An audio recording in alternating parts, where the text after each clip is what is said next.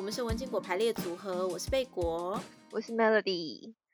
这个节目呢，就是要让大家在简单的步骤里面轻松学品牌。那听完上一集，如果大家有任何的问题，其实都可以从下面看到我们的脸书和 IG。那大家都欢迎来到我们社群留言，或者说，其实如果你对你自己的品牌啦，或者是你个人有任何的品牌上面的问题，也都欢迎大家到下面留言。我们也会在未来的集数里面跟大家一起分享，然后或者帮大家解答疑惑。那我们这一集要讨论的主题是什么呢？我们今天呢，第二集接下来，请问贝果个人品牌的第一件事情要做什么？好，那我们不啰嗦，也帮大家整理了三大重点。第一个呢，就是要跟认识你的人聊天；第二个，就是要用流水账好好的整理你的人生；第三个呢，就是找出属于你自己的三个形容词。那这些到底是什么意思呢？如果想要了解更多，就继续听下去喽。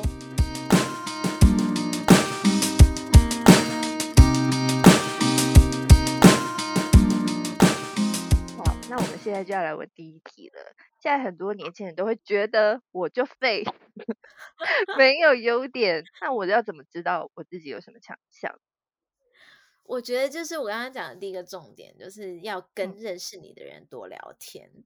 因为像我自己也常常会觉得，那我就很废啊，我不觉得我有什么。什么就特别特别突出的地方，或者是没有什么从客观可见事实可以说成功的地方，所以我觉得跟人聊天蛮重要的。就是当你不知道你自己的亮点在哪里的时候，其实你的朋友有时候可能看得更清楚。我觉得就有点像是旁观者清的感觉吧。真的吗？你有什么实际的例子吗？还是他们其实会推你一把？我就会想要问 Melody，你平常会有、嗯、你有曾经有过这样子的经验吗？你说就是很茫然的时候？就是你可能你没有想到你自己有什么特点，但是别旁人跟你讲的时候，你突然发现，哎，好像对哦，我也有这样子的特点。但是如果我自己没有觉得有特点，旁人有的时候讲讲，我都觉得他们客气耶。我觉得你这个人也是非常会自省，我觉得很好。可是我觉得，就是像像我的话，因为我常常很多人会来问我，嗯，要去怎么去整理他的品牌，或者是怎么去整理他个人。因为有时候，比如说像我们遇到的话，会遇到一些，嗯，比较像是半公众人物的朋友，然后他们有时候其实不太确定，尤其像现在，其实。已经不是像过去那种经纪公司当道的，哎，也不能这样讲，就是很多经纪公司还是很重要，但是有些人可能会想要开始，就是从个人开始，自己先尝试，然后等到有一些声量了以后，再去跟经纪公司合作。所以有时候遇到这样子的朋友的时候，他们来跟我讲，我都会告诉他们说，就是从我来看，他们的状态可能会有。什么可以拿出来的地方，尤其是现在，我都会跟大家说，就尤其是现在网络社网络的时代，其实不要再想说 可以像过去一样营造出一个什么品牌。那我觉得其实就跟一般的人很像，就是像我们在做个人品牌的时候，我们其实没有办法去，不可能去假先。就像现在我们在网络上面。很容易的可以去发表一些言论，或者是发表一些评论的时候，很难去包装说，比如说你明明是一个很活泼的人，但是你要包装成你是一个很忧郁，然后很很嗯。很怎么说，就是好像很严肃的一个人。我觉得这个非常难，所以我觉得跟认识你的人聊天，可以知道别人在看你的时候，他会看到你什么东西。然后进而，其实品牌就是一个让人家看到你的一个一个表现方式嘛。所以你可以先从认识你的人，他是怎么看你，然后他看到了你的哪些亮点开始。嗯，你刚才说，我就想起来了。嗯。可是如果像朋友就会夸奖我善良啊、温柔啊，这个跟品牌力好像就是完全是两回事。就是大家会觉得品牌应该就是像是你。很贵啊，或者是呃，你穿上去很有质感啊，这种，那这个、嗯、这这些优点怎么办呢？我不知道我的品牌力在哪里，怎么办？可是我觉得，嗯，品牌力，你说你你说你觉得温柔不是品牌力，是不是？就善良这种东西，就觉得嗯，善良。可是我觉得也是一种品牌力啊。就是如果有一天你的朋友里面就想说，我我今天就需要一个善良的人陪在我身边，然后他第一个就想到你，那你品牌就成功了。不是吗？虽然听起来好像有点废，但是但是这也是某程度的品牌力成功，或者是我觉我觉得有一个办法，就是当然听别人讲绝对是一件很重要的事情。那可能比如说像 Melody 这样，你就会觉得善良，我我我没有要这个品牌力啊。那我觉得你就可以去无存菁，比如说有人会讲你善良，有人讲你嗯愿意倾听。然后有人讲你，比较文字力很强，那可能你比较想要的是愿意倾听、能够说故事、文字力很强。那这也是一个整理的过程，就是你自己在除了听别人，就吸收、吸纳别人的看法之外，你也可以想说你自己在过去有哪些经验。因为我觉得我们一直每每天其实有很多的事情在发生，然后我们也会接收到非常多的讯息。其实像我自己，我就会常常会有时候会忘记我曾经做过什么事情，或者是说忘记我曾经跟人家有过什么样子的合作。这时候我就非常佩服一种人，就是他可以用流水账的方式记下他每天的生活。所以这个流水账要流水账，这个流水账里面要写些什么？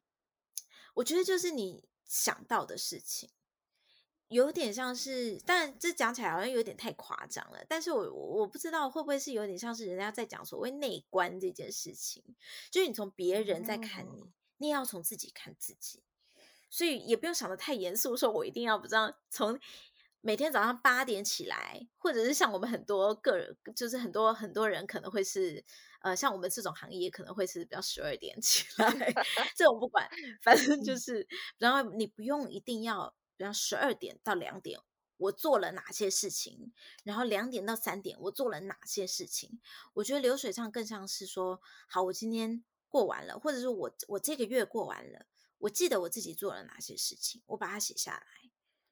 然后你用这样大小不重要吗？这些事情，嗯，大小我觉得不重要，欸，啊，uh, 就是想到什么就写什么，对。然后你先从这样子开始，然后比如说你可能三个月之后再把你的流水账拿出来看，或者是说一年之后你再把流水账拿出来看，就看你的你的长度大概拉到哪里。你一年之后再把它拿出来看的时候，你可能可以从你的流水账里面慢慢整理出一些头绪，然后你就会知道说，好，那我可能除了别人看我会是什么。什么样子的呈现方式？我自己想要呈现的方式是什么？可以慢慢从流水账里面整理出来。所以我觉得这个更像是我自己想要呈现的样子。